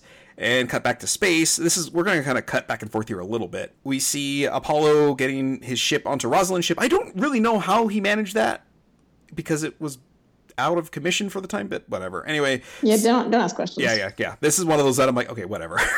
So Doral approaches him about someone else who needs to be in charge. And Apollo asks, what happened to your captain? And then he kind of like just, he's not the one giving orders. So they go up to the passenger area and Rosalind is trying to help pick up survivors. And you can tell she's just got a handle on everything, and Apollo agrees that uh, she should be in charge because she's doing a fine job. It's like, yeah, yeah, mm-hmm. no. And I think that's another thing, too. Like, Apollo, having come up under Adama, he recognizes strong leadership when he sees it and just sort of sees that and just is like, okay, no, she can handle this. This is fine. I, nobody needs to be in charge here but her. She she clearly has things under control. So she did. Yeah. And that is one thing I appreciate here is that Apollo just has like no qualms whatsoever about going along with strong leadership, military or not. If he recognizes somebody's a strong leader and sees that they maybe not necessarily have better ideas than him, but clearly have a, you know, a good handle on what's going on, that, or that he just sort of goes along with it. Okay, no, clearly you know what you're doing. I'm just going to go ahead and go along. And if you need me to help, I'll help. Right. And back to Caprica, people trying to bribe Boomer and Hilo to let them on. It's like, at this point, guys, I don't think money's going to do you any good. I don't think, yeah, it's like, okay, yeah. So Boomer agrees to let the children on board, and then they do a lottery, letting survivors on. And this obviously is going to go very, very well. So we're going to go back to Gal- the Galactica here. They launch the Vipers, and I like how they just kind of get catapulted out. There's no, you know, screaming starship thing. It's just all just inertia, basically forcing them off the deck. It's pretty cool. Starbuck's ship has something wrong with it, multiple aborts, and Adama, like, you can tell he just seems totally at peace here at war, which is a weird thing to say, but you can tell this man is just very comfortable in battle, which makes you wonder how long he's been in the military if he was in the Cylon Wars. And that was forty plus years ago. Right. How long do humans in this uh, this uh, timeline live? Are these like two hundred year old humans or are these normal humans? Yeah, that's very normal true. Humans. They imply it's normal. Normal humans. Okay, there we go. So most of his life. Yeah. And when you see the flashbacks to the First War, he's like Apollo's age, so maybe younger. So it's implied that he like joined right out of high school. Yeah. He's a, a literal lifer, you know, where some people are like, oh, I'll put in my twenty, twenty-five years. Like, no, he's just doing this till basically he's just, well, at this point, yeah, dust. So, yeah. And I love here where Starbuck is just so pissed off as she's hearing the, like the combat comms chatter while she's still on the flight deck. And once she finally gets out there, uh, you know, again, that heavy percussion just hitting right there. Just that, oh, God, those war drums, man. I, I, I know I keep bringing it up every time, but holy shit, I adore the battle music in this thing. Starbuck just gets in the fight, uh, notices the red light that, that shut down the other Vipers, but it doesn't affect these because, again, they're all analog and museum pieces. Uh, Starbuck takes out two of the three nukes that get shot at the Galactica out, and one gets through. And just this line here. Praise for Galactic, my friend. I haven't heard that in a while. And then nice little timing there for a commercial break as the uh, nuke hits the Galactica. You can kind of tell this was made for T V at some times. It's like, oh, okay, that'll keep you waiting. Yeah, they're, they're, they're timed okay. Yeah. So Starbuck reports on the damage as she flies by. Uh, Adama and Tigh go over the damage reports. Uh, Adama has Tigh take command of some of it so he can handle other things. And he looks, you know, looks at him saying, "You're either the X O or you're not." I just, oh God, man, I, I, I really adore uh, Edward James Olmos in this thing. He's just so one hundred percent sure of himself in this thing. And he plays the role beautifully. Mm-hmm. Tigh is listening in on the fire reports that Chief Tyrol is getting and kind of seems to be hesitating, looks back at Adama and then looks back at the report thing and then tells them to seal off the compartments and vent them. Tyrol argues because he has at least one hundred people still in there, and Uh, this is where I don't envy people in command a lot of the times because they just, you know, Tyrol's, they just need a minute. It's like, we don't have a minute. If the fire reaches the hangar pods, it'll ignite the fuel lines and we'll lose the whole ship. Do it. It's like, woo, okay, wow. So uh, Tigh vents the compartments and the people go flying out into space. And, you know, um, yeah, it, the line after that is no one's a rookie anymore. It's like, eh, yeah, I guess. No. Yeah, nobody. Anyway, that, that that was a pretty rough scene because, like I said, you see some of the bodies go, like just being jettisoned out into space, and it's like, oh boy, okay, well, there we go. So back to Caprica. Um, now we have the lottery. Uh, they call forty-seven, and it's not Gaius. An old woman asks Gaius to read her ticket. Gee, I wonder if she might have forty-seven. And this is where you start seeing some of the smarmy little shit that Gaius can be. Hilo recognizes Gaius, and he's kind of looking at him a little funny. Gaius kind of takes it as a, oh, he's looking at me because he thinks I'm doing something shifty here. And he kind of basically says, oh, this woman here, she's got it. She's got it, trying to be civil. Basically thinks he's been found out, that he's going to lie and take the seat. But Hilo ends up giving his seat to Gaius anyway. And then Boomer isn't really fond of the idea, which I can understand. But Hilo kind of argues that humanity needs Gaius more than him. And the line, look at those clouds and tell me this isn't the end of everything. It's like, oh, that's, that's a pretty powerful line there. Yep. I know when we watched that recently, Tim was criticizing, if you could see those clouds, you're already dead. And I'm like, sweetie, this is a different universe where they do have anti-radiation medications that work. Also, would it be dramatic if they were already dead? Yeah. Right. Yeah. Yeah. You do have to suspend uh, reality for a little bit of this. I mean, also, there is gigantic spaceships fighting robots. So, you know, maybe cut it a little break. They also have no explanation for how they have gravity. Very true.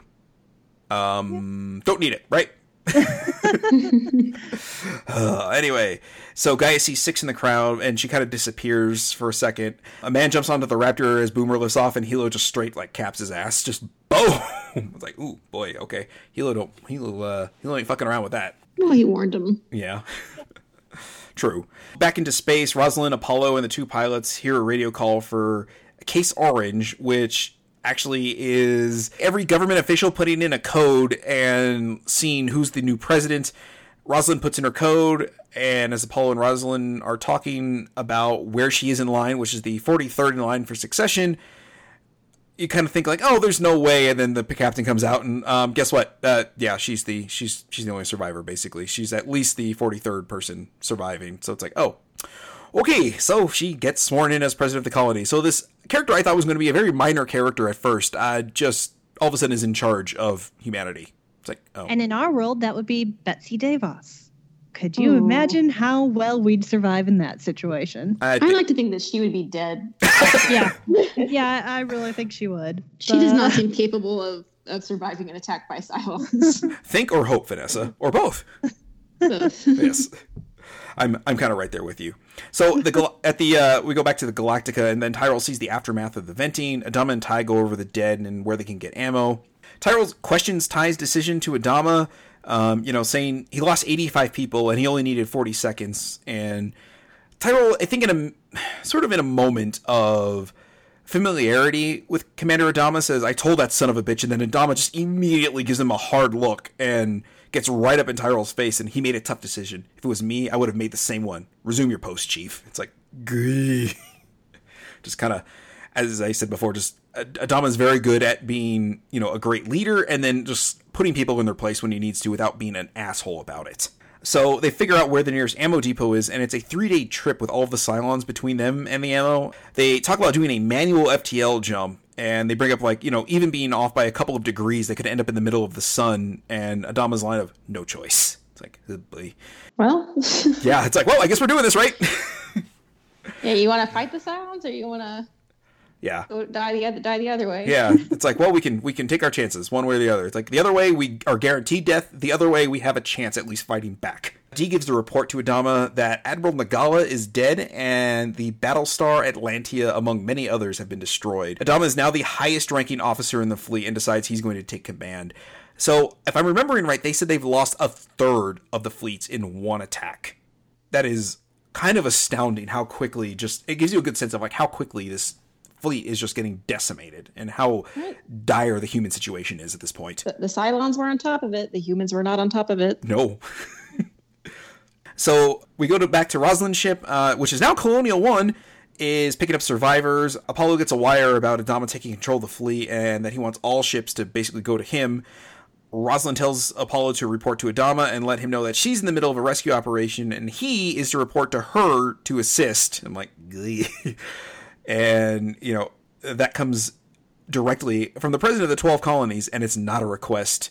Adama radios Apollo and awkwardly trying to make sure he's okay. You can tell he's not very good at uh, being um, human to his own son at times, which is, yeah. Anyway, Apollo says he acknowledges the receipt of the orders, and but kind of tells him, like, you know, the president's uh, supersedes yours, so sorry.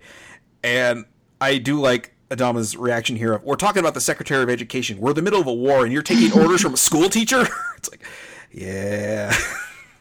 Yeah, this is a pretty good conversation. I also like how um, how Lee says, like, uh, acknowledge, acknowledge the receipt. You know, he, like, uh, makes it uh, nice and dramatic there for a minute. Yeah. Just that, just a, enough of a pause, like, yeah, I got you. But. Exactly, but.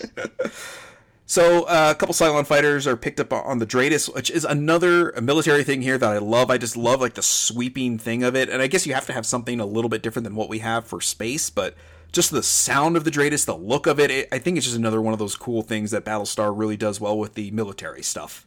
Just that thing as it's going. It's just very cool. I know I sounded more like a pigeon there than the actual Dre. You do sound like a pigeon. Anyway, uh, so uh, Adama yells over the radio to get out of there. Then an explosion goes off and Colonial One disappears off Dratus. A fifty kiloton detonation is reported and the Cylons bug out. Adama obviously is crushed. Ty grabs his shoulders to comfort him, and that's the end. That's the end of the first episode of the miniseries, and quite the ending to leave you hanging even for a day. I mean, even in this binge society that we're in today, it's still like one of those things like, shit, I gotta get to the next episode. What happens? Yeah, they're pretty to cliffhangers, these guys. Yeah, the whole yeah, series is that. It started out kind of slow, and then it just all picked up pace right at the end there and left you at a, a complete, like, oh my God, what what's going on here? Yeah, it's it's intense. And really, I think the intensity and importance of this moment wouldn't have been sold as well if they didn't take the time to do so little initially with this and just kind of introduce characters and introduce their relationships and dynamics with each other, because getting this based on, you know, based on everything we know, I think leads to a lot more effect rather than just like, oh, hey, oh, that's his son. Oh no, he might be dead. What happened? You know, instead you get these like very real humans with very like human emotions and weaknesses. And I, that's kind of what I dig so much about this too, outside of all the cool military stuff.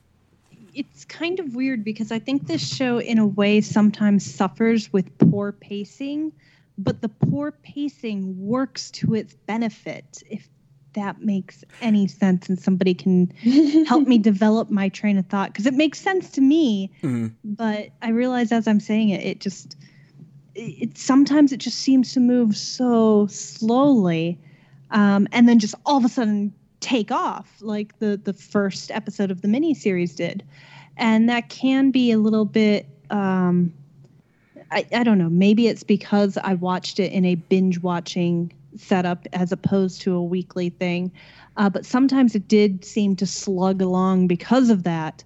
Um however, it, it worked overall in the series because you do get that character development that leads you to become a lot more invested when things suddenly t- turn sour and everything is real high stress and high paced and this is happening, that's happening, and that's happening all at once. And you've got to take it all in and absorb what's going on as though you're actually there.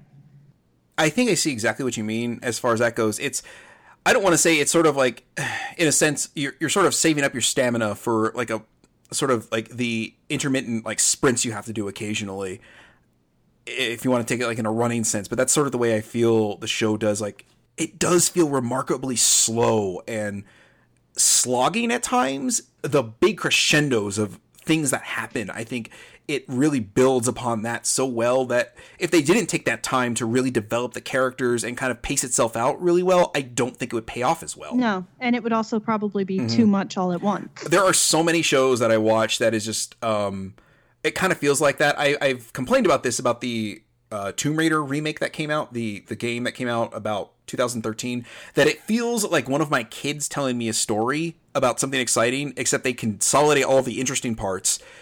And just, and then this happened, and then this happened, and then this happened, and then this happened, and then a wolf came at me, and then I shot it, and then this guy came and attacked me, and then this, and this, and it's like, gee, okay, slow down, take a breath, like, give me a second to absorb everything that's happened, whereas this gives you a chance to kind of take in the the magnitude of everything that's going on. It even gives you a sense of building up, so you get some sort of payoff for these huge instances of action and and crises. So it's just those sort of things that like I really appreciate that Battlestar has done really well up to this point. And I know we're just like, you know, technically we're an hour and a half into this universe so far, and it's just remarkable how well they're setting these things up. And I'm not going to say as the show goes on there's not some uh, clunkers further down the road, but of course, yeah, th- there is no show that can possibly not have a clunker in it. I, I-, I think even the most like tightly written show, even like The Wire, which is, you know, one of the most heralded like well-written shows on the face of the planet, has some clunkers in there. So you just sort of have to kind of take it for what it is. It is still a show that has to come out, and they do have to occasionally fill in some uh, time there just to make things work. But I think this, uh, I think the start of this miniseries is uh, a hell of a thing. Um, so guys, just as an overall thing, uh, how do you guys feel about the first episode? Like if this, I don't want to say like if this bombed and they never even put out the mini or the second part of the miniseries, how would you have felt about this? Um, I would kind of enjoyed it. I would be angry that they left me to click like a cliffhanger, um, but I liked uh, I liked how it picked up. I liked the characters. Um, yeah, I mean, I would have been like, I obviously would have been like really angry if they were like, oh, okay, and we just never made another episode. Um, as far as like a first episode with a second guaranteed miniseries episode coming after it, I would be enticed to watch the next one. I pretty much think the same thing, that I would have been let down if we didn't have the second one, because it did lend on or lead into a a definite cliffhanger there. However, I have a feeling that it would have just kind of been forgotten about. I don't think I necessarily would have dwelled on it for yeah. much more than maybe the next year. Oh, you remember that show? That would have been really cool. Um, but I don't think it would have been something that I really would have lamented on long term if we hadn't gotten more based off of just the pilot episode. Yeah. Franny, how about yourself? Uh, well, I, I enjoyed it. I think if it had ended on the pilot episode, it would kind of be interpreted kind of a little differently, because mm-hmm. then it would be much more about um, Adama and Lee rather than anybody else, because it kind of ended with them, right? It kind of started with them and it kind of ended with them. Yeah. So it, it would make a nice sandwich and a, a kind of like a father-son type story rather than what it evolved to with a large cast of interweaving things. Okay. I, yeah. I, I I do think it's it's it was a I I don't know, like I remember it just being such a big big thing, like it was so cool, and and and I see that now, and I and I'm watching it now, and it's still very cool, but it's it's also the C G is pretty dated. Yeah, I, I think um, Stephanie, you could probably answer this better than me because you're further along. Um, the C G I feel like improved. Huh, what was that? I've completed it already. Yeah, yeah. The C G improved as the show went on, didn't it? Yes and no. Um, okay. You can tell they had a set budget, and you can definitely tell when, oh, there must be something cool coming up because the the Cylons look a little funny in this episode. Oh, okay.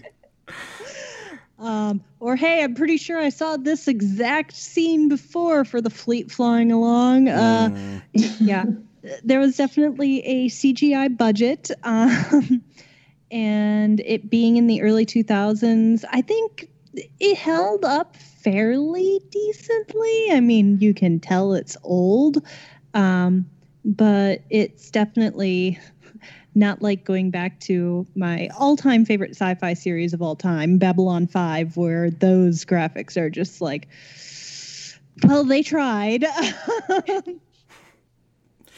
uh, but yeah, they're, they do improve. Uh, It's just like I said, you can tell every once in a while the quality will drop, and you can almost guarantee that within the next two or three episodes, there's going to be a really intense C G I scene. Um, and that's why it dropped when you just saw a random toaster walking by that looked really poorly done. Yeah. Gotta save the budget for something, right? Right. Save it for the big stuff. Yeah, I, I guess that makes sense, because some of the Cylons, even in like this episode, were just kind of okay, but then they also had a lot of good space battles, and I was like, this, the space battles were really good. Yeah, yeah. That is probably one of my favorite things about Battlestar, is just the space battles. The music.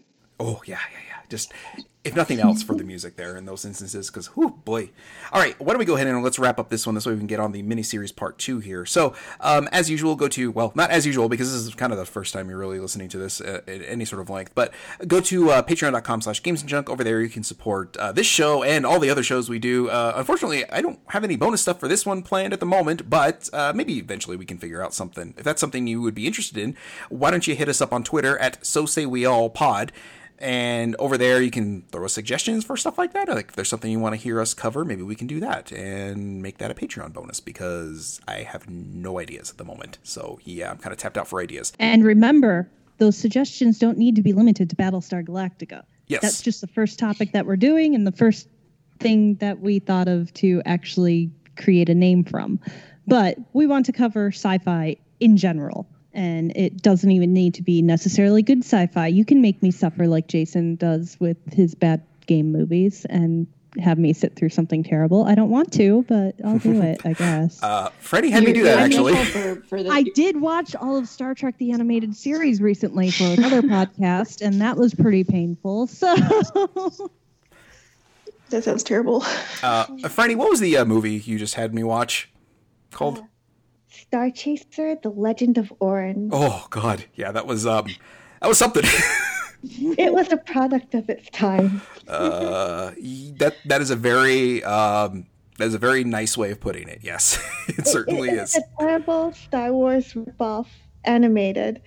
Um, one of the first, I, I think they tried to make t- sell themselves as like the first animated movie with like computer graphics, like not C G, computer graphics.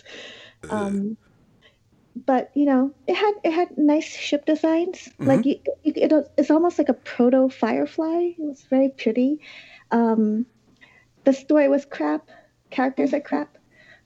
Very fascinating mandroids, because these were droids that tried to like have like they they envied humanity. Like they wanted to become human, but at the same time, like thought humans were lesser than themselves. So it was very fascinating. They only showed up for like ten minutes. It was great though. Yeah, yeah, yeah. You you got you, you basically sold me on watching the movie just based on that, and the rest of it, yeah, it's pretty bad.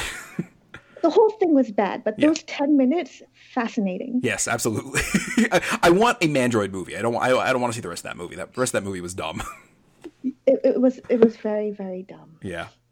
All right. So with that, um, I think that'll wrap up everything there. Um, so yeah, uh, we will be putting out the next one. I don't know when we're going to be putting these out. We're just sort of recording this in a batch, basically. So we have these to kind of fall back on for a while because uh, Stephanie's in the process of moving. Um, you know, I have three other podcasts I do. So we're just trying to get these things out there and recorded so they are raring to go whenever we have a chance. Anybody have anything they want to plug? Vanessa, I know you and I have a, a podcast, but I, I don't know if we really want to send people that way. Okay, you know, it's like if you enjoyed us talking about everyone's something fun, yeah, everyone's going to love it. Watch something, if you want to watch something terrible, go check out Multimedia Failure. That is a uh, hold on, hold on. Let me go to my spiel here. A chronological exploration of every video game movie ever made, where we also rank them against each other, uh, totally not arbitrarily and absolutely scientifically. Yep. Yeah, I nailed it. Anyway. So, uh, and as usual, um, you know, I mentioned the Patreon thing. Uh, for three dollars, you'll get the bonus segments on Multimedia Failure. You, you get the bonus episodes of Rock Out With Your Card Out. And for five dollars a month, you will also get a shout out on all the shows we do. So for that five dollars, I do want to shout out to Vanessa Cahill. Thanks. uh, um, John Lucero, one of our other co-hosts on Multimedia Failure, Josh Carpenter, and Alex Messenger. So thank you guys for helping keep the lights on over here and keeping my sanity and seeing that somebody actually wants to pay for these damn things that I do. Until next time, I think that will wrap up this episode, and, well, we'll let Adama take us out. So say we all. So say we all. So say we all. So say we all. So say we all.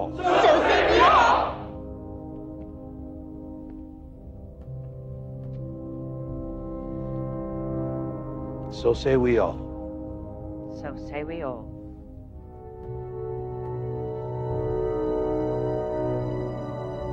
Dismissed.